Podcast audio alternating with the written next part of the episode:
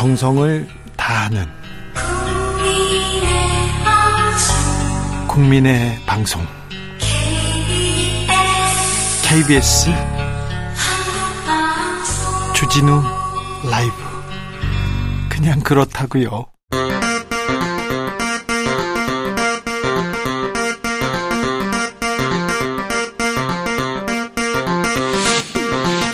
주진우 라이브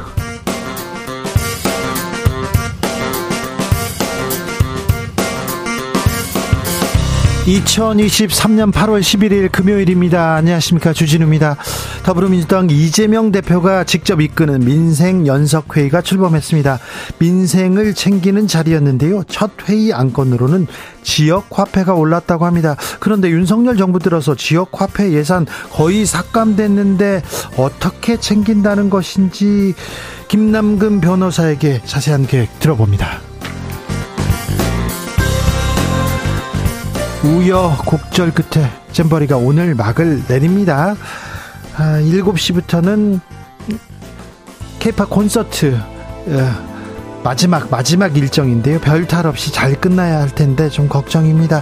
그런데요. 우리나라가 개최한 첫 국제 행사가 뭔지 아십니까? 과거 우리나라에서 수많은 국제 행사 열렸었는데 어떤 모습이었는지 그리고 이번 잼버리는 역사에 어떤 기록으로 남을지 애국미남단에서 짚어봅니다. SPC 계열 산이 제빵 공장에서 끼임 사고가 발생했습니다.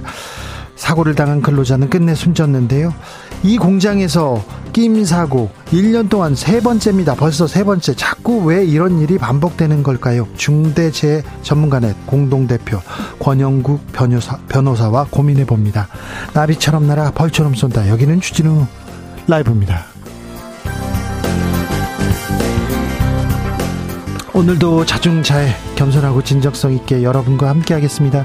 잠시 후 5시 30분부터 6시까지 어, 잼버리 대회 폐영식이 열립니다. KBS 월드 유튜브 채널에서 중계합니다. 그리고 7시에서 9시까지는 케이팝 콘서트가 진행되는데 잼버리의 마지막 행사입니다. KBS 2TV에서 생중계됩니다. 여러분이 음, 또 함께 해 주십시오. 무사히 잘 마쳐야 될 텐데 가는 길 음, 별 탈 없어야 될 텐데 이런 생각 많이 하셨죠?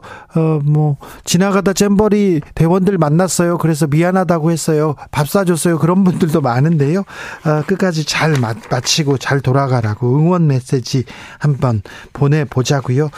잼버리 대표단 그리고 잼버리 어, 대원들에게 한마디 보내주십시오. 문자는 샵 9730 짧은 문자 50원 긴 문자는 100원이고요. 콩으로 보내시면 무료입니다. 그럼 주진우 라이브 시작하겠습니다.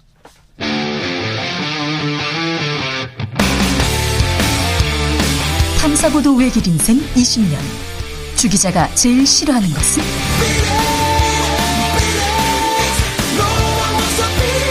이 세상에서 비리와 부리가 사라지는 그날까지. 오늘도 흔들림 없이 주진우 라이브와 함께.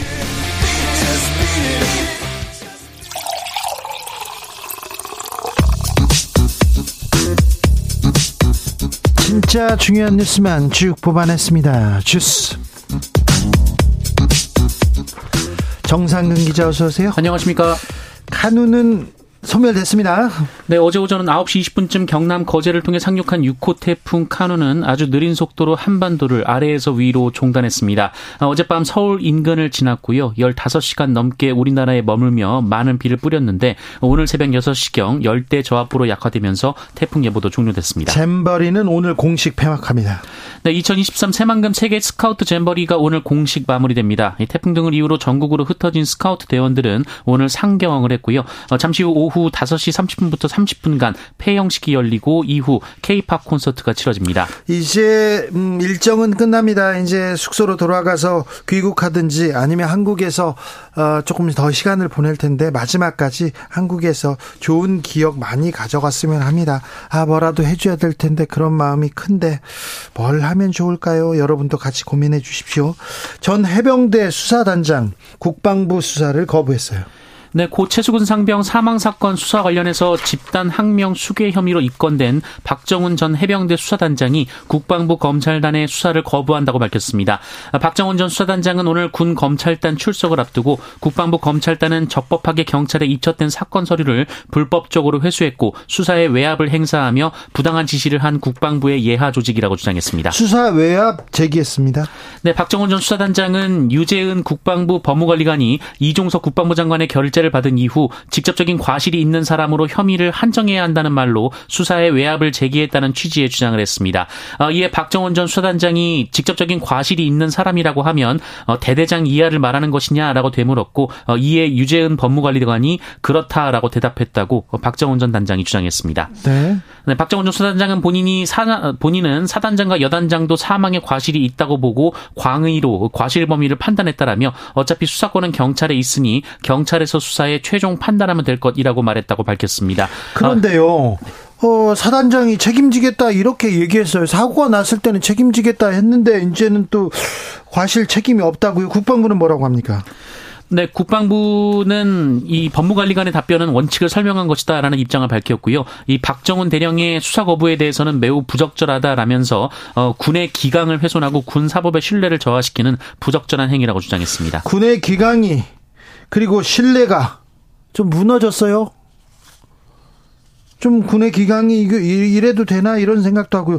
어, 어 절차가 있는데 세병대 수사단장이 수사를 해서 경찰이 넘겨서 민간에서 재판을 받는 게 이게 맞는데 갑자기 왜 결재를 받았는데 왜 이 말을 바꾸는 거고 무슨 일이 있는지 우리 군에서 무슨 일이 있는지 좀 알아야겠습니다. 기강 좀 바로 설 수 있도록 어 뭐가 문제인지 따져야 되겠습니다. 좀 지켜보겠습니다. 저희가 잘 취재해가지고 또 말씀드립니다. LH가 철근 누락 아파트 공개하지 않은 또 아파트가 있어요. 네, 한국토지주택공사가 얼마 전 지하 주차장에 무량판 구조가 적용된 공공 아파트 단지의 전수조사 결과를 발표할 때 다섯 곳의 단지를 빼고 공개했던 사실이 확 인됐습니다. LH는 전수조사를 실시한 91개 아파트 단지 중 15곳에서 문제가 있다라고 발표했으나 어, 실제 철근 누락 등 문제가 있는 아파트 단지는 20곳이었다는 것입니다. 지금 숨겼다는 거잖아요. LH 안 그래도 못 믿겠는데 지금 문제가 발생했는데 그 이후에 대처하는 것 여기고 숨겼어요. 거짓말한 거 아닙니까? LH 간부들 일괄 사표 제출했습니다. 네, 이한준 LH 사장은 LH 조직이 비대해지고 내부 소통이 단절된 상황이 이 같은 사태를 초래했다며 어, 자력으로 혁신이 어렵다는 판단에 경찰과 공정거래위원회, 감사원의 조사를 요구하게 됐다라고 밝혔습니다. 어, 그러면서 지난 정부에서 비정규직이 정규직화되면서 조직 비대화에 일조했다라는 주장을 했습니다. 또 지난 정부 얘기 나왔어요. 또 지난 정부. 네, 이한준 사장은 LH를 근본적으로 혁신하고자 하는 의지를 의지의 표현으로 전체 임원의 사직서를 받았다라고도 말했습니다. 네. 여당이 신혼부부 대출 기준 완화 추진합니다. 네, 국민의힘은 오늘 청년 정책이라면서 이 신혼부부에게 저금리로 주택자금을 지원하는 특례대출 소득 기준을 상향하기로 했다라고 밝혔습니다. 어, 현재 신혼부부가 정부의 특례대출을 통해 저금리로 주택 구입자금을 대출받기 위해서는 이 부부 합산 연소득이 7천만 원 이하여야 하는데 어, 최대 1억 원 선까지 늘리겠다라고 밝혔습니다. 어, 또한 특례 전세자금 대출 소득 기준 역시 기존 6천만 원보다 더 올리기로 했습니다. 신혼부부를 위해서는 또 청년들을 위해서 대해서는 좀 과감한 정책 좀 어, 추진해야 된다 이런 얘기 계속돼 있는데요. 좀 지켜보겠습니다. 신림역에서 흉기 난동을 벌인 조선 기소됐습니다. 네, 4명의 사상자를 낸 신림동 흉기 난동 사건의 피의자 조선이 어, 오늘 구속된 상태에서 재판에 넘겨졌습니다. 어, 살인, 살인미수, 절도, 사기, 모욕 등의 혐의입니다. 어, 검찰은 조선이 이 현실과 괴리된 게임 중독 상태에서 불만과 좌절의 감정이 쌓여서 계획적으로 이상 동기 범죄를 저질렀다라고 봤습니다. 또한 젊은 남성만을 이 컴퓨터 게임을 하듯이 공격했다라고 파악했습니다. 절도, 사기 등의 범행은 흉기 사건 전 이 마트에서 흉기를 훔쳤고 택시를 무임승차한 혐의입니다. 있습니다. 또한 지난해 12월 한 게임 유튜버에게 모욕을 가한 혐의도 있습니다. 강남에서 약물에 취해서 외제차를 몰고 인도로 돌진한 남성이 있었습니다. 구속 심사 받고 있습니다. 네, 지난 2일 밤 8시 10분쯤 서울 강남구 신사동 압구정역 4번 출구 인근 도로에서 이 고가의 외제 차량을 운전하던 20대 신모 씨가 인도로 돌진해 20대 여성을 친 사건이 있었습니다. 아, 이 남성은 사고 직후 마약 간이 시약 검사에서 이 향정신성 의약품인 케타민 성분이 검출됐는데요. 어, 또 다른 향 정신성 의약품인 미다졸람과 이 디아제팜도 투약받은 것으로 전해졌습니다. 어, 이 사건 피해자는 머리와 다리 등을 크게 다쳐서 수술을 받았으나 어, 뇌사 상태에 접어든 것으로 전해졌습니다. 네. 교육부 사무관이 교사에게 황당한 갑질을 했더라고요. 네, 교육부 5급 사무관이 초등학생인 자녀의 교사에게 어, 황당한 갑질을 한 사실이 알려져 논란이 되고 있습니다. 어제 전국 초등교사 노동조합에 따르면 교육부 5급 사무관 A 씨는 어, 지난해 세종시 한 초등학교에 다니는 자녀의 담임 교사인 B 씨를 아동 학대로 신고했다라고 하는데요. 담임 선생님을 일단 아동 학대로 신고했습니다. 네, A 씨는 지난해부터 B 씨에게 자녀 교육과 관련해 항의를 해왔는데 어, 자신이 교육부 5급 사무관임을 스스로 밝히며 어, 나는 담임을 교체할 수 있는 사람이라고 말하거나 어, 황당한 요구사항이 담긴 편지를 보내기도 했다라고 합니다. 교육부 사무관이 담임을 교체할 수 있는 그런 권리는 없어요. 네, 그리고 이 편지 내용을 보면 아이에게 하지마 안 돼라는 말을 절대 하면 안 된다. 어, 또래와 갈등이 생기면 철저히 편을 들어달라. 어, 지시 명령보다는 권유 부탁의 어조를 사용하라라는 등의 내용이 담겨 있었습니다. 어, 특히 자신의 아이가 왕의 DNA를 가진 아이라면서 아이에게 지시하고 명령하는 식으로 말하면 아이는 분노만 축적된다 이렇게 적었다고 합니다. 아니 사무관이 왕이 아닌데 무슨 왕의 DNA라는 거예요? 엄마가 그 뭐 왕가에 뭘 아직도 이런 사람이 있습니다. 이런 사람이 교육부 사무관 어떻게 됐어요? 네, 대전시 교육청은 어제 교육부 요청을 받아 오늘 오전 A씨에게 직위 해제를 통보했다고 밝혔습니다. 또한 교육부도 조사에 착수했는데요. 네. 어, 조사 결과에 따라 엄중하게 조치하겠다라고 밝혔습니다. 아직도 이런 사람이 있습니까? 담임 교사를 또 아동학대로 신고했다고요? 왕으로 이렇게 왕으로 이렇게 모셔주지 않아서 어찌된 일인지 좀 살펴보겠습니다. 음, 주스 정상근 기자와 함께 했습니다. 감사합니다. 고맙습니다. 아, 스카우트 끝나가는데 스카우트 대원들한테 마지막으로 응원 메시지 보내고 있습니다. 0147님, 젊은 시절 5년간 스카우트 지도자 생활을 했습니다. 아, 그러셨어요. 이번 잼버리 참가한 대원들 너무 안쓰럽고 고생 많았어요. 아, 마지막까지 첫째도 안전, 둘째도 안전하게 즐기고 돌아가길 기원합니다. 아, 새만금에 음, 비가 많이 왔더라고요. 태풍 영향으로. 그런데 물이 안 빠지더라고요. 거기에 뒀으면 어쩔 뻔했어요. 큰일 나겠다 생각했는데 그래도 안전사고 없이 큰 사고 없이 오늘 그 폐막 맞아서 좀 다행이다 이런 생각합니다. 7419님 세계 잼버리 대원들 미안했지만 부디 한국 좋은 기억으로 남아있길 바라는 마음입니다. 아, 처음에 좀 대회는 엉망이었어요. 하지만 한국 사람들의 마음을 봤잖아요. 그리고 다른 데 가서 문화 체험하면서 한국의 저력을 봤어요. 그래서 좋은 기억을 좀 가져가기를 네. 아유, 좀 기도하고 있습니다. 1848님, 잼버리 대원 여러분 큰 고생했습니다. 끝까지 안전하게 귀가하길 바랍니다. 여러분은 이제 극한 상황도 이겨낼 수 있습니다. 그러, 뭐, 예. 네. 잼버리 정신, 우리가 얘기하기는 좀 부끄러운데요. 네. 맞아요. 큰 역경도 이겨낼 수 있다는 그런 것도 좀 배우셨으면 좋겠어요. 한, 한국에서 아, 좀 아, 좋은 추억만 가지고 가야 되는데. 네. 주진우 라이브.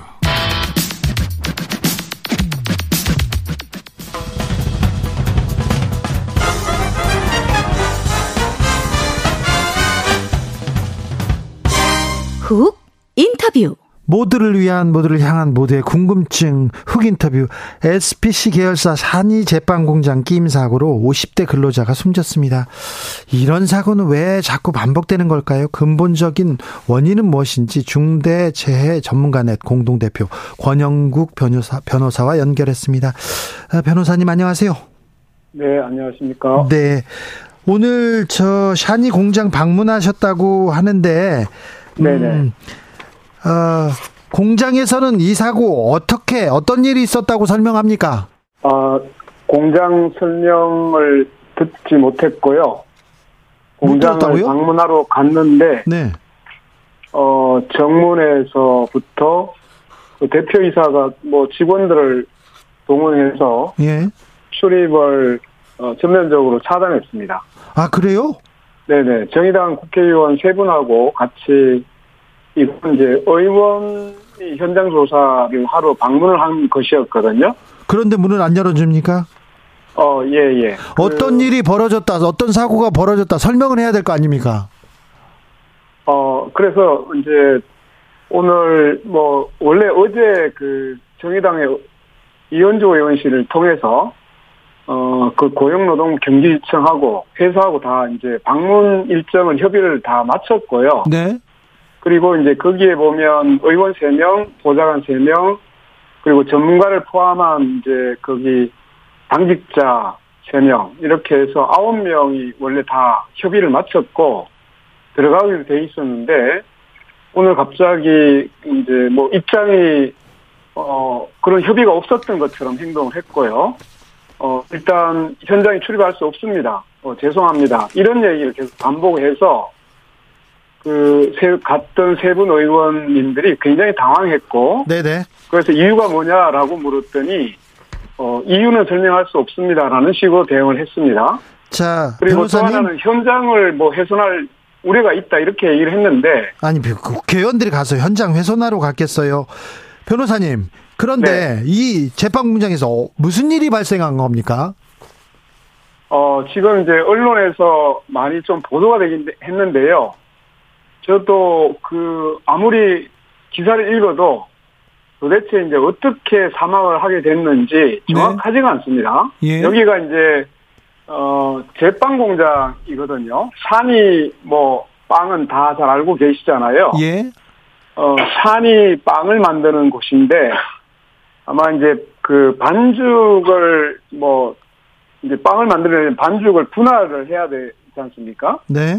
근데 이제 이 반죽 분할기에 그러면 위에서 반죽을 부어주는 무슨 기계가 있는 거죠. 어, 그런데 이 이제 반죽 그 부어주는 고를 반죽 보울이라고 하는데 이걸 이제 위에서 위로 올려가지고 이렇게 부어주고 하는 것 같은데요. 지금 회사 설명은 여튼 이제 그 반죽 어 보울이라고 하는 그 이제 반죽을 담아놓은 통을 이렇게 올렸다 내렸다는 이 리프트 하고 그뭐 어디 사이에 끼어서 사망했다 이렇게 지금 설명을 하고 있는데 어 이 설명들이 지금 언론에 다 달라요. 왜냐하면 이게 현장을 공개하지 않았기 때문에 네. 기계가 어떻게 생겼는지 또 정확하게 어디에서 어떻게 끼었는지가 설명이 지금 잘 안 되고 있습니다. 그러니까 근데 분명한 것은 네. 어 기계 사이에 그 몸이 끼어서 뭐 배 부위가 끼었다고 하는 것으로 보이는데요. 제가 듣기로는 내장 파열이 매우 심각하게 발생했던 것으로 그렇게 짐작하고 있습니다. 예. 그래서 오늘 현장을 방문해서 사고 원인과 각종 어, 분석을 하려고 지금 가셨는데 아무튼 만나지 못하고 들어가지도 못했다는 건데요. 이 공장에서 끼임 사고가 1년에 세 번째, 이번이 세 번째라고 하는데 이거 좀 구조적으로 문제가 있는 거 아닙니까? 어, 심각합니다. 지금 뭐 우리가 작년 10월 달에 네. SPC 계열사인 그 SPL 공장에서도 그때 이제 그 소스 배합기라는데 어 20대 노동자가 그걸 끼어서 사망을 한 사고가 있었잖아요. 그랬죠. 근데 여기 똑같은 계열사거든요. SPC 계열사인데 네. 이미 작년 10월 달에 어 손가락에 끼어서 절단이 됐고 네. 또 올해 7월 달에 또 손가락이 끼어서 절단되는 사고가 이미 두 번 발생했고요. 그리고 이, 이제 이번에 그 끼임 사고는 어, 세 번째 발생한 겁니다. 그러니까 이것은 그 끼임 사고가 매우 구조적으로 발생하고 있다는 사실을 암시하고 있는 것이죠. 그렇죠. SPC 그룹 계열사 산업재해가 5년 사이에 37배 증가했다. 이런 보고도 나왔습니다. 이거 네. 좀 구조적인 문제인데, 아, 네. 이 회사에서는 뭘 안전을 위해서 뭘 안 하는 것 같아요. 그러면 정부 감독해야 하지 않습니까? 근로 감독해야 될 거 아닙니까? 어, 작년에 아마 다 기억하실 겁니다. 그 예. SPC 계열사인 SPL에서 어, 교반기에 이제 예. 한 명이 끼어서 사망했잖아요. 예. 그때 이제 회장이 나와서 뭐 대국민 사과도 하면서 천억 원의 안전 투자를 하겠다. 예? 개발되지 않도록 하겠다 이렇게 약속까지 했잖아요. 네. 그런데 그 이후에 이런 끼임 사고와 뭐 손가락 절단이나 이런 사고가 났을 때 공장들이 공개가 되지 않습니다. 이 SPC 그룹이 마치 이제 그 허영인 회장의 가족 기업처럼 운영이 되고 있기 때문에 네. 어, 외부의 공장이 거의 공개가 되지 않습니다. 매우 그래요? 폐쇄적으로 운영되고 있기 때문에 네. 실제로 이러한 안전 약속이라든가 이런 것들이 제대로 지켜지고 있는지가 전혀 확인할 바가 없습니다. 파리바게트도 아시겠지만 네. 예전에 이미 이제 불법 파견 문제로 예. 사회적 합의를 했다가 사람들의 관심이 이제 점점 작아지니까 사회적 파괴죠. 합의를 완전히 다 뒤집었잖아요. 예. 그렇게 해서 결국은 휴식도 제대로, 휴식 시간도 제대로 주지 않고 뭐 임신한 어, 노동자에게 그 휴가도 제대로 주지 않는 이런 식으로 운영을 해왔고 예. 그래서 결국은 이제 노동자들이 그 길거리에서 단식 농성까지 하면서 이제 얘기를 했음에도 불구하고 지금 전반적으로 SPC가 아주 폐쇄적인 운영에서 전혀 벗어나지 못하고 있는 것으로 보입니다. 그러니까요. 빈센트님이 샤니 공장 사고 이거 기본적인 안전 수칙 위반입니다. 지난번에서도 지난번에도 인명 사고가 났고 또 났어요. 샤니 이 SPC한테는 뭘 좀 구체적인 제재를 가해야 되는 거 아닙니까? 여기서 계속해서 노동자가 아, 숨지는 너무 실망스럽습니다. 네? 맞습니다. 이제는 이미 이제 이미 사람이 장애에 죽었고 예. 또 연이어서 끼임 사고가 계속 중상이 발생하고 있었잖아요. 예. 이러면 정부나 노동부에서 철저하게 감독을 하고 예. 여기에 대한 책임을 물어야 되는데 예. 오늘 현장을 가봤 갔잖아요. 네. 근데 중부고용노동청장이 거기 와 있었는데 네. 국회의원들하고 방문달의 출입 문제 하나도 제대로 해결하지 못해서 쩔쩔매고 있습니다. 회사가 허락하지 않으면 들어갈 수 없다는 식으로 이게 도대체 그 노동이 감독 당국인지 예. 조사 당국인지 그래서 너무 화가 나서 조사관은 발, 발- 조사 권한을 발동하라라고 하는데도 회사 눈치만 보고 있는 겁니다. 이렇게 해가지고 무슨 감독을 하고 할 수 있는지 저는 너무 실망했습니다. 이지태님께서 국민이 죽어도 신경 쓰는 데가 없습니다. 책임지는 사람이 없어요. 샤니 쪽에서 이 SPC 이 회사에서는 책임을 안 지는 것 같은데 수사는 잘 되고 있는가요? 수사는 잘 이루어질 수 있을까요? 내부에서 그 우리가 이제 국회의원들이면 적어도 국민의 대표 기관이지 않습니까? 네. 그리고 매우 공적인 헌법 기관이 사고 현장을 보고 사고 원인을 확인하러 왔는데도 이것을 차단하고 봉쇄한 거거든요. 적어도 수사기관이 정말로 제대로 수사를 할 수 있을지에 대한 의문이 여전히 남아 있습니다. 왜냐하면 기존에도 이미 어, 사람이 죽었을 때에 대한 수사가 아직 기, 기소도 안 됐거든요. 네. 그리고 골절된 손가락 절단되고 골절된 부분에 대해서도 실제로 어떻게 처분했는지 전혀 알려진 바도 없고 뭐 제대로 이게 어 그 기업이나 또는 그 대표이사에 대해서 책임을 물었는 어떤 결과가 어 발표된 바가 없는 걸 보면 네. 지금까지 제대로 처벌받지 않고 있는 것으로 보입니다. 변호사님, 그럼 그 지난해 10월에 있었던 어 네. 저기 그 중대재해 이 관련해서도 지금 수사가 안 끝났습니까? 지금 기소도 안 했어요? 제가 듣기로는 송치는 뭐 송치만 됐다고 들었고요. 예. 그것도 바지 사장을 중심으로 해서 송치를 했다고 들었습니다. 어, 기소는 여전히 되고 있지 않습니다. 중대재해처벌법으로 뭐 송치를 했다는 얘기 들었습니다. 월급 예. 사장을. 예. 그러나 검찰이 아직까지도 뭐 기소를 했다는 그런 소식을 들은 바가 없습니다. 아니 중대재해법을 만들었잖아요. 네. 아, 안전에 노동자 안전을 위해서 생명을 위해서 만들었지 않습니까? 왜 그런데 중대재해법 잘 작동하지 않고 있습니까? 이 정부가 들어서서 그리고 지금 현재 대통령이 후보 시절부터 중대재해처벌법 손봐주겠다. 기업 운영에 경영에 부담이 되기 때문에 어, 처벌받지 않도록 해주겠다. 이런 약속을 경영자들한테 끊이 수없이 했어요. 그리고 노동부를 통해서 중대재해처벌법을 반드시 개정하겠다는 약속을 계속 해, 해왔습니다. 예. 시행령도 고치고 해서 이런 이제 그 규, 규제를 완화시키겠다. 이런 식의 신호만 계속 주고 있는 겁니다. 중대재해처벌법 지금 정확하게 말씀드리면 고사 직전이라고 표현하는 게 맞을지도 모릅니다. 작년에 229건이 중대재해 건의 어, 적용 사건인데요. 작년에 11건을 기소하는 데 그쳤습니다. 올해까지도 보면 올해 엄청난 또 이 중대재해가 발생했는데 네. 올해 들어서도 10건 기소하는 정도에 그쳤습니다. 지금 수백 건이 계속적으로 늘어나고 있는데 특히나 대기업 경영자들 같은 경우에는 수사나 기소 대상에서 거의 제외되고 있는 것으로 확인되고 있습니다.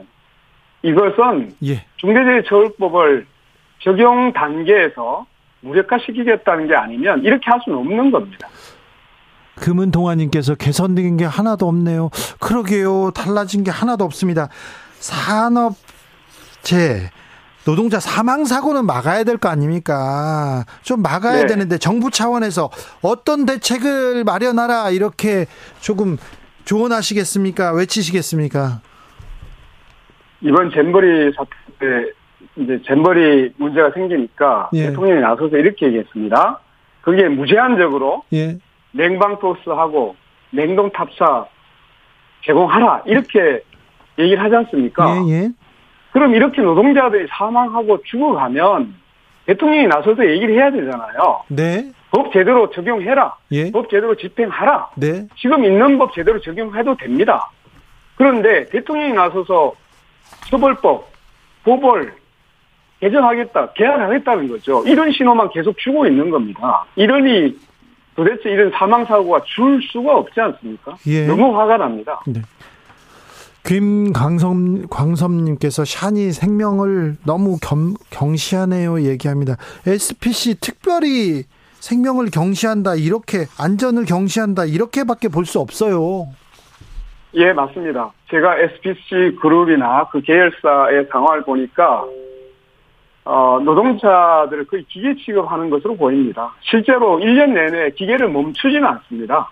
그리고 청소를 할 시간도 그리고 노동자들이 제대로 어, 자신의 안전을 돌, 돌볼 수 있는 이런 이런 식의 어떤 휴식이나 이런 것들이 제대로 제공되는지 또 안전 수칙을 또는 안전 매뉴얼을 제대로 갖추고 있는지 이런 게 전부 다 안개 속입니다. 제대로 공개된 게 하나도 없습니다.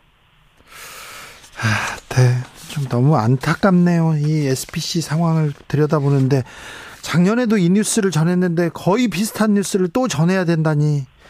아, 회장이 나와서 머리 숙이면서 천억 원의 안전 투자를 한다고 했는데 도대체 어디에 무엇을 어디에다가 투자를 했는지 정말 알 길이 없습니다. 네.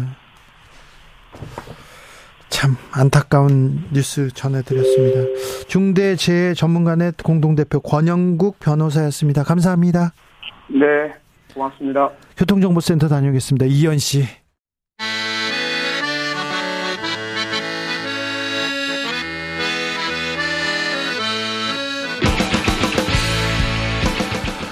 역사를 잊은 민족에게 미래는 없다. 역사에서 배우고 미래를 열어가겠습니다. 애국심으로 미래를 여는 남자들 애국 미남단. 애국 미남단 1호 단원입니다. 역사학자 전우영 교수 오셨습니다. 어서 오세요. 네, 안녕하세요. 네, 태풍 피해는 없으시죠? 뭐 저는 괜찮았습니다. 아이고, 네, 다행입니다. 아, 큰 피해 없이 이렇게 지나가서 피해가 없는 건 아닙니다. 그런데 아, 네. 걱정했는데 지나가서 다행입니다. 아무튼 수해 피해, 태풍 피해 입으신 분들 좀 아무쪼록 빨리 이렇게 다시 일어나시기를 기원하겠습니다. 음, 국제 행사에 대해서 잼버리 때문에 아, 관심이 많아요. 어떻게 저기 잼- 잼버리 어떻게 보셨어요? 우리가 1988년 서울 올림픽 네. 치르고 나서 예. 전 세계인을 우리나라로 불러들여서 네. 치른 행사를 무수히 했죠. 아, 뭐 잘했죠. 월드컵 두 번, 네. 아, 저 월드컵 두 번. 번, 네. 월드컵 한 번, 그 다음에 어, G20 정상회담이라든가 뭐 네. 굉장히 많이 했어요. 그리고 할 아시안 때마- 게임 엑스포 할 때마다 할 때마다 뭐 경제 효과가 몇 조 원이니 몇 천억 원이니 이런 얘기를 했었고 맞아요. 그리고 나서 꼭 이제 마지막에는 이제 성공적으로 치러냈다고 자평할 수 있는 그런 행사들이었잖아요. 근데 좀 잘했어요 다. 예, 다 뭐 별 문제 없이. 이번 잼버리는 그런 역사에서 비춰보자면 네. 어, 한번 다른 건이 있긴 했었습니다만 이따 말씀드릴게요. 근데 우리가 치른 국제 행사로서 성공적으로 치르, 치렀다고 얘기하기에 부끄러운 네. 역사상 첫 번째 행사가 되지 않을까 그러게요. 싶습니다. 역사에 남을 만한 행사였던 것 같습니다. 그런데요, 어, 선생님. 예. 어, 저기 우리나라가 역사 역사적으로 역사적으로 국제 행사를 언제부터 치렀습니까? 그러니까 그게 이제 어, 좀 얘기를 해보자면 네. 국제 행사가 가능해지려면 네. 원래 두 나라만 모여도 엄밀하게는 국제 행사라고 할 수 있지만 그렇긴 하네요. 그런데 예컨대 학 한국 학 어, 연구재단의 지침에 따르면 네. 3개국 이상이 모여야 국제 학술 회의가 된다. 이제 이렇게 돼 있어요. 그런 네. 것들처럼 3개국 이상이 모이는 걸 국제 행사라고 보통은 얘기를 합니다. 두 네. 개국만 모이는 건 아니고. 네. 근데 그게 가능하려면 특히 좀 원거리에 떨어져 있는 나라들끼리 모이는 게 가능하려면 나라 대표들끼리 모이는 게 가능하려면 먼저 교통편, 예. 두 번째 숙박 시설 이런 것들이 좀 나아져야 돼요. 네. 너무 힘들지 않아야 되는 거죠. 그래서 이건 19세기 말에 나 서나 이제 국제 행사란 이름의 행사들이 가능해져요. 그러니까 뭐 구베르팅이 국제 올림픽을 근대 올림픽을 창설한 것도 그 무렵의 일이었고요. 네. 그러니까 우리나라가 처음 참여한 국제 행사는 지난번에도 한 차례 말씀을 드렸습니다마는 1896년 러시아 니콜라이 2세 대관식의 민영환 일행을 대표로 파견한 것. 예. 두 번째로 1897년 영국 빅토리아 여왕 측의 60주년 기념 행사에 역시 민영환 일행을 대표로 파견한 것. 네. 1893년 시카고 박람회에 이제 조선관을 설치한 것, 1900년 파리 만국 박람회에 대한제국관을 설치한 것, 이 정도의 경험들을 갖춰졌어요. 예. 그래서 국제 행사가 이제 그런 식으로 가능하다는 것을 알게 되니까 네. 1902년에 우리도 국제 행사를 한번 치르려고 시도한 적이 있어요. 그래요? 그게 지금 이제 서울 광화문 교보빌딩 앞에 가면 기념비전이라는 건물이 서 있어요. 네. 서울 시민들도 제가 겪어본 바라는 대다수가 그게 뭘 기념하는 기념일인지 모르시더라고요. 예. 그게 정확한 명칭이 황제 어극 40년 망육순 친경 기념비 송이라고 해서 좀 길죠. 고, 종 황제 고종의 즉위 40년 나이 51세가 되는 것을 기념해 세운 그 비석을 모시는 전각 이런 뜻이에요. 아, 그렇군요. 예. 1902년이 고종 즉위 40년이니까 고종이 빅토리아 여왕 즉위 60주년 기념 행사가 영국의 예. 국민들의 이른바 애국하는 마음, 충분 애국하는 마음을 북돋우고 국제적 교류의 무대가 될 수 있다는 것을 알고 아하. 우리나라에서 그 행사를 국제 행사로 치르려고 했어요. 네. 그래서 어 미국, 영국, 프랑스, 러시아, 청나라, 일본 6개국에 거의 사정을 해서 사정 사정을 해서 특사 파견 약속을 받고 그 몇 년 전부터 네. 이 행사를 치르기 위한 준비를 굉장히 어떻게 보면 속도전식으로 진행을 했어요. 그게 아마 우리 역사상 이제 도시개조, 어, 도시 개발의 속도전 그러면 그게 처음이었던 것 같아요. 그래요? 그 무렵에 어떤 그걸 준비하는 과정에서 이런 일들을 개략적으로 말씀을 드리면 종로변에 있었던 상가 건물, 시장 건물들을 전부 이제 기와집으로 바꾸고요. 그 다음에 그 아, 가운데에 전차를 놨어요. 아, 이 전차는 아시아에서 두 번째로 놓인 도시 전차예요. 네. 그러니까 뭐 중국에도 없었을 때, 네. 일본에도 교토에 단일랑 하나 있었을 때 네. 서울에 전차가 놓였었고요. 그 다음에 전등 가설을 해서 전등부터 전등도 놓았죠. 예. 그 다음에 경운궁 내에 어저 정관원이라든가 돈덕전이라든가 중, 중명전이라고 하는 서양식 석조 건물들을 지어서 외국 손님들을 맞이하게 했었고요. 준비를 많이 했네요. 굉장히 많이 했어요. 그 다음에 네.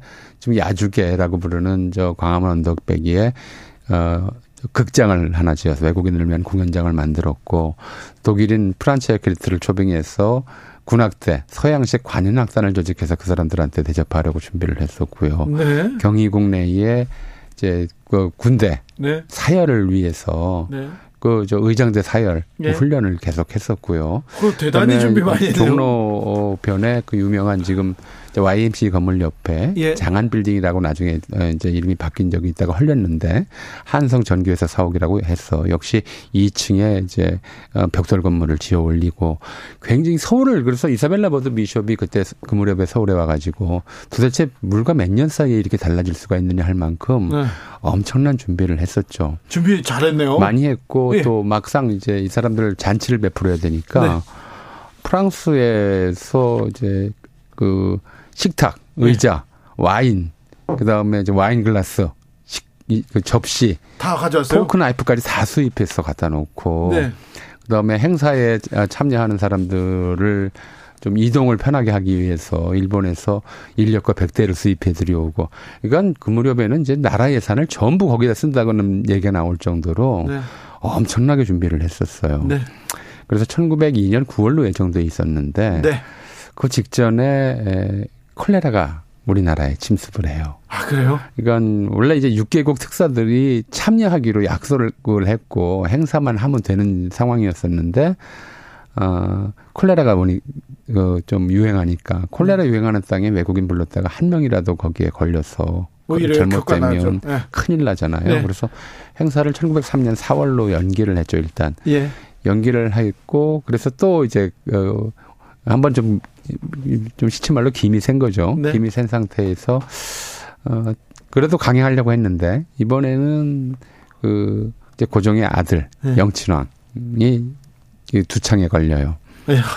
그러니까 자기 아들이 두창에 걸려 있는데 자기 생일 잔치를 할 수도 없고 주기 기념 잔치를 하는 것도 이게 좀 마, 말이 안 되니까 예. 그해 가을로 연기를 했죠. 예. 근데 1903년 가을에는 이미 러시아와 일본 사이에 전쟁 기운이 무르익던 상황이라서 결국 행사는 흐지부지 돼 버렸어요. 이게 우리나라 뭐 성공을 했다면 이, 이 콜레라가 유행하지 않았다면 아마 우리나라 최초의 국제 행사로 기록이 되었을 거예요. 네. 근데 그거는 못 하고 그래서 지금 이제 그와 관련된 흔적으로는 광화문 앞에 기념 비전하고 그다음에 황궁우가 있어요. 그러니까 조선호텔 앞에 원구단 황궁우라고 하는 곳이 있는데 거기에 돌북 세 개가 아, 놓여 있어요. 석고단이라고 돼 있고 예. 역시 많은 분이 이게 뭐 하는 용도로 만들어 놓은 북인지 모르는데 거기에 고종직위 40년을 기념해서 고종의 업적을 칭송하는 네. 어, 글을 새길 작정이었어요. 그랬어요. 그래서 이제 그 북을 만들어 놨었는데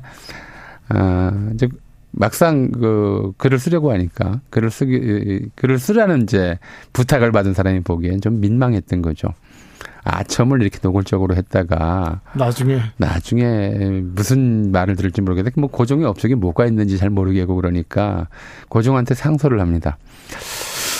어, 폐하께서 큰 업적을 세우시면 후세 역사가들이 대서특필해서 기록할 것이지 것인데 아직 이제 제위에 계신데 네. 여기에 네. 뭐 폐하의 업적을 돌북에 새겨 놓으면 그게 무슨 의미가 있겠느냐 고종이 듣고 나니 보니까 그것도 맞는 말이거든요. 네. 그래서 어, 뭐, 그냥 놔둬라. 그래서 아무 글자도 안 새겨진 돌북 형태의 비석으로 지금 조선 호텔 앞에 남아 있게 된 겁니다. 그게 첫 번째였어요. 그랬어요. 그 일제강점기에는 이제 우리가 식민지였기 때문에 우리가 주최한 한반도에서 열린 국제 행사라고 하는 것은 있을 수가 없었죠. 네. 다만 한국인들이 국제 행사에 참가하는 경우들은 더러 있었죠. 뭐 대표적으로 참가하려고 했다가 실패한 무슨 뭐 파리 이제 평화 베르사유 평화회의라든가 파리 평화 저기 뉴 어, 샌프란시스코 평화회의담이라든가 이런 것들도 있었고 뭐 스포츠 대회 아시안 경기 대회 그 다음에 이제 뭐 잘 아시다시피 손기정 선수, 남승룡 선수 등을 비롯한 올림픽 참가도 있었고요. 네. 음, 보이스카우트는 1922년에 우리나라에서 처음 만들어지는데. 어, 그래요? 예, 1922년에 처음 만들어지는데, 1927년에 국내 잼버리가 강화도에서 열린 적이 있어요. 어, 그래요? 예, 그런 정도였고, 해방되고 나서는 정부 수립도 전에 이제 런던 올림픽에 참가하기도 했었고, 그랬었죠. 네. 그리고 이제 이승만 정권 때 전쟁기였고, 뭐, 폐허 상태에서 국제 행사를 치를 염두를 못 내다가, 1968년에 이제 우리가 아시안 게임을 유치해요. 네. 그 1968년에 아시안 게임을 유치해서 1970년 아시안 게임을 서울에서 치르기로 예. 약속을 한 거죠. 네. 아, 약속을 했는데 1969년에 삼선 개헌이 있었고요. 네. 그리고는 반납해버려요. 못하겠다고. 네. 아, 이제 공교로운 일인지 의도적인 일인지 알수 없어요. 그러니까 아시안 게임 유치했다고 하는 그좀 그 정치적 이득이죠. 어떻게 보면 예. 유치하는데 성공했다고 하는 정치적 이점은 이제 박정희 정권이 다 그걸 이용해서 삼선 개헌을 이제 그거에 편승해서 삼선 개헌을 했다고 하는 얘기가 있었고요. 근데 막상 이제 아시안 게임을 준비할 생각은 안 하니까 네. 못 했으니까 어, 직전에 삼선기가 끝나자마자 아시안 게임 못하겠다고 반납해버려서 70년 아시안 게임은 방콕에서 다시 열리죠. 음. 그때만 그, 그때만 해도 우리가 좀 굉장히 어렵죠. 예, 좀 예. 부끄러운 일들이었었고요. 어 그래서 사실은 그 아시안 게임 반납하고 난 다음에 좀 부끄럽기도 해서 박정희 대통령이 그때 이미 그때부터 올림픽 아시안 게임을 치를 수 있는 국제 수준의 경기장을 만들자는 예. 이제 지시를 했었고 70년대 중반부터 잠실 올림픽 경기장 터는 좀 정해져 있었다고 그래요. 예. 그런 상태였고요. 그래서 결국은 이제 박정희 대통령 때는 그걸 못 하고 그 다음에 예. 1971년에 그 유명한 박 대통령컵 아시아 축구 경기 대회라고 하는 박스컵, 박스컵이라고 하는 것을 박 대통령컵입니다. 네, 정확하게 박 대통령컵이었고. 네. 그래서 어, 동대문 운동장에서 이제 매번 경기가 열렸고 네. 그 당시 지금 연세 드신 분들은 아마 기억하실 것 같아요. 그 당시에 이제 경기 때마다 이제 그 어, 관중석에 예. 학생들 동원돼서 앉아서 예. 카드 섹션으로 박 대통령 얼굴 상반신 이거 이렇게 쭉 보이게 하는 어, 그런 이제 응원 사진에서 많이 봤어요. 예, 그런 것들을 하면서 이제 조금씩 국제 행사의 경험을 쌓아 나갔던 거죠. 박 대통령 배 쟁탈 국제 축구 대회입니다. 예, 그래서 뭐 약칭 박스컵이라고도 했고요. 예. 박 대통령 배라고도 했었고. 예. 그리고 그 70년대 초니까 예. 그때만 해도 아마 한국 선수로서는 제가 기억하기로 굉장히 유명한 선수가 이회택 선수가 아하. 있었고. 그런데 어, 우리가 아마 우승은 몇 차례 못했던 것 같아요. 당시에 축구 강국은 아시아 축구 강국은 미얀마였었죠. 그랬어요. 그때는 버마라고 해서 영국 네. 식민지였기 때문에 네. 영국이 축구 종주국이잖아요. 네네. 그러니까 아시아의 영국 식민지였던 나라들 이상하게 인도만 축구를 못했었고 예. 그다음 나라들이 대체로 축구 강국이라고 그랬었죠. 예. 미얀마가 축구 강국이었었고 그런 상황이었고요. 박 대통령 이제 돌아가고 나서 이제 전두환 정권 들어선 다음에 음, 이제 첫 번째로 추진했던 것이 예. 아시안 게임 올림픽 유치였던 예. 거죠. 바덴바덴에서 예. 88 올림픽 유치가 결정이 되고 86년 아시안 게임이 국제 대회 어, 그큰 규모의 국제 행사는 또 처음인데 예. 그에 앞서 이제 88 올림픽 유치가 결정되고 8, 그러니까 그에 따라서 예. 88 올림픽이면 이제 아시안 게임은 따라가잖아요. 보통 예, 예. 그 2년 전에 이제 예. pre world 올림픽처럼 예. 따라가니까 아시안 게임도 유치되고 그랬는데 그에 앞서 이제 정말 우리나라 역사상 최대 규모였던 이제 국제 대회가 열린 것이 1985년 IB, IMF 그 유명한 IMF와 IBL도 예. IBR도 총회. 그게 서울에서 열렸죠. 전두환 정권 시절입니다. 어, 이 준비가 이, 이것도 역시 뭐 1902년에 고정직위 40년 기념 행사 예. 때 그랬던 것처럼 우리 잘 기억을 못할 것 같긴 해요. 근데 이 준비가 도시 전문가들이 보통 그런 얘기를 합니다. 한국 도시 개발 재개발 역사에 한 획을 그었다. 그건 조금 더 어, 빗나가는 얘기를 말씀드리자면 1966년에 존슨 대통령이 방한을 해요. 네. 존슨 대통령이 방한을 하는데 그때 서울 시민이 6, 500만 명 채 안 됐었는데 네.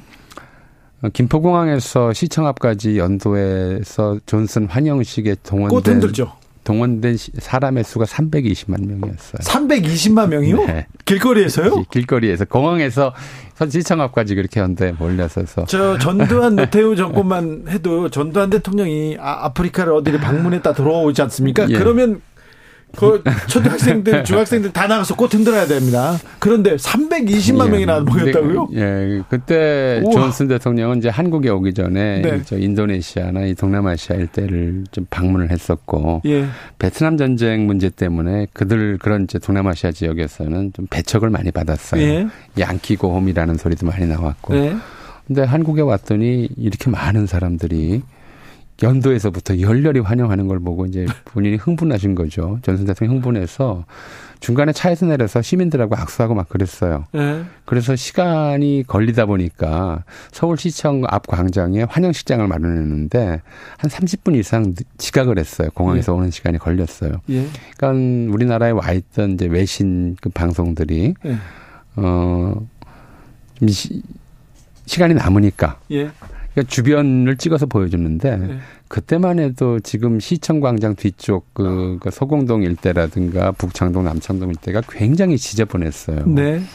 그, 그, 그걸 그대로 찍어 보낸 거죠. 전 세계로 네. 보낸 거죠. 그러니까, 어, 그랬다고 그래요. 미국 교민들의 그 당시에 좀 이야기에 따르면 전쟁 휴전한 지 13년, 66년이면 13년째 된, 되는 때잖아요. 예. 53년도 휴전이니까 10년 조금 넘은 나라가 이제 베트남에 파병까지 하면서 다른 나라의 군사적 지원을 할 정도로 발전했다.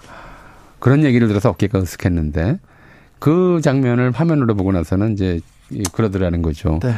니들도 저렇게 어렵게 살면서 예. 어디 남의 나라 돕겠다고 나서느냐고 이제 비웃더라는 거예요.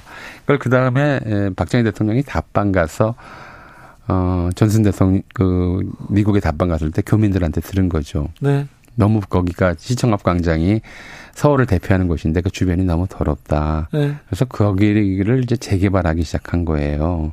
그런 것처럼 어 85년도 IMF, IBRD 총회를 앞두고 서울에 더러운 환경들이 더러운 지역들이 너무 많다 해서 어 거의 좀 폭력적으로 폭력적으로 재개발이 진행이 됩니다. 그 이때 네. 유명했던 것이 이제 양동 지역 재개발 같은 경우였죠. 예. 서울역 주변에 네. 이게 서울의 관문인데 폭력적으로 다 쫓아내고 굉장히 저기가 이제 어뭐 좀 사창가도 있고 어, 또 빈민가가 늘어서 있고 이러니까 거기를 뭐 거의 강제 철거 전쟁을 치르듯이 강제 철거하고 거기에 이제 새 건물들을 세우고 또 서울 도심부 곳곳에 있었 남아 있었던 좀 낡은 지역들을 어, 합동 재개발이라는 방식, 그러니까 지주조합을 만들어서 재개발할 수 있게 하는. 그러니까 세입자나 아니면 이제 그 지주조합에 들어갈 수 없는 가난한 저 어, 주거자들, 지주들의 권, 권익은 좀 무시하는 이런 방식의 재개발 방식을 이제 뭐, 뭐 도시학자 예를 들어 돌아가신 선정모 선수 선생 같은 분은 세계사에 유례가 없는 좀 폭력적 방식이다라고 말씀을 하셨습니다만은 네. 그런 방식의 도시 재개발이 진행되면서 1980년대 중반에 예컨대 목동, 사당동, 상계동 이런 데 엄청난 그런 이제 어, 변화가 있었죠. 네. 제가 그 르몽드 기자가 이 잼버리 때문에 왔어요. 예. 왔는데 보도도 하고 그랬습니다. 아니 근데 한국은 이렇게 국제 행사 참 준비하고 손님들한테 절참잘 대접하는 나라인데 왜 이번에는 행사가 그랬니? 그러면서 부페 얘기를 얘기하더라고요. 아. 부페 얘기를 하고 그리고 마지막에 마지막에 이 잼버리 행사를 케이팝 콘서트로 마무리한 것도 너무 기괴하다. 그러면서 몇 가지 짚는데 뜨끔하더라고요. 뜨끔하죠. 네. 그러니까 첫째는 이제 사실 그 한국 저는 뭐 다른 나라 잔치에 가본 적이 없어 나라 사람 잔치에 가본 적이 없나 모르겠습니다. 한국인들이 손님 접대하는데 굉장히 신경을 많이. 아 그러면 잘하죠. 잘합니다. 또 접대 잘못 받고 오면 굉장히 그 뒷말이 많은 그런 좀 문화가 있잖아요. 아, 있습니다. 예. 예. 그런 게 있다 보니까 손님 접대 특별히 신경을 많이 쓰는데 안 봐도 뻔히 보이잖아요. 그죠? 그 사진을 봤더니 좀 너무 이상하더라고요. 그늘막 나무가 없다는 거야. 뻘밭이니 그렇다 쳐 도 네. 그늘막 하나 없고 네. 화장실도 그게 도대체 이게 뭐 이게 어떻게 된 일이냐? 이게 내 자식이랑 보내겠냐 싶은 그런 그렇죠. 상황이라서 그 더위에 사실 여부를 떠나서 남이 볼 때는 충분히 네. 이제 부패 어 이제 횡령 여부를 의심할 수 있을 만한 상황이었다 싶은 거고요. 네.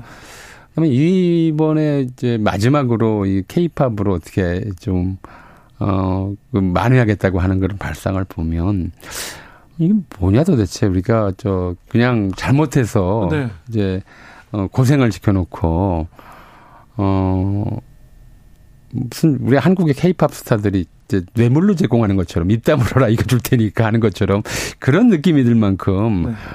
한국 케이팝에도 이게 도움이 안 될 뿐더러 이제 행사 자체에 대해서 우리가 뭔가 좀 이렇게 국, 그 참가자들한테 책임 있는 뭐 사과든 뭐든 이게 필요할 텐데 그런 게 전혀 없는 것 같아요. 저도 그 부분이 좀 네. 문제였던 것 같아요. 좀 예. 책임 있는 분이 나와서 우리가 예. 어, 좀 미숙했고 잘못했다. 예. 이 부분은 잘못했다. 그, 하지만 예. 이렇게 이렇게 어, 나머지는 즐겨달라. 나머지 음. 한국에 대해서 이런 이런 그 생각을 가져달라고 다른 얘기를 좀더 뭐 하고 좀 사정을 솔직하게 얘기하고 예. 뭐 우리가 준비가 미흡했든 아니면 뭐 어떤 문제가 있었던 간에 우리가 좀그 잘못했으니까 세계연맹 총재든 조직위원장이든 그런 얘기는 해야 되는 거 아니겠어요? 그런 그렇죠. 마음을 좀 달래고 나서 뭘 해도 하는 해야 되는 건데. 네. 뭐좀뭐 뭐, 그, 그런 게 전혀 없다 보니까 참 뻔뻔하다 말하는 느낌을 어, 어, 줄 수도 있을 것 같아요. 네. 예. 아무튼 큰 사고 없이 끝난 네. 것 같아가지고 너무 다행이에요. 예. 아 다행이에요. 근데 태풍 부는데 태풍 부는데 케이팝 콘서트 한다고 그 무대를 만들고 있는 그 노동자들을 아. 보면서 이거는 정말 허, 걱정이었는데 그래도 다행히 태풍이 하루 네. 전에 좀 빠졌는. 제가 어제 세종에 있었거든요. 예. 아침에. 예.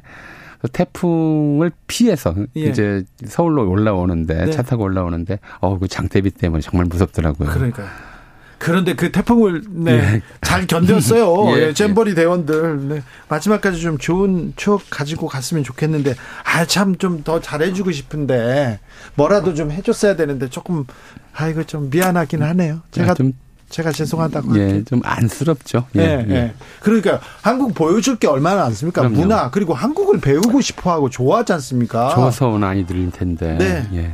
그러게요. 네, 좀 나쁜 기억을 가져갈까봐 굉장히 네. 좀 안타깝기도 하고 걱정되기도 하고 그렇습니다. 그래도 가기 전까지 네. 우리가 좀 네. 만회해서 네. 좋은 기억 가지고 가도록 이렇게 노력해야 될 것도 같습니다.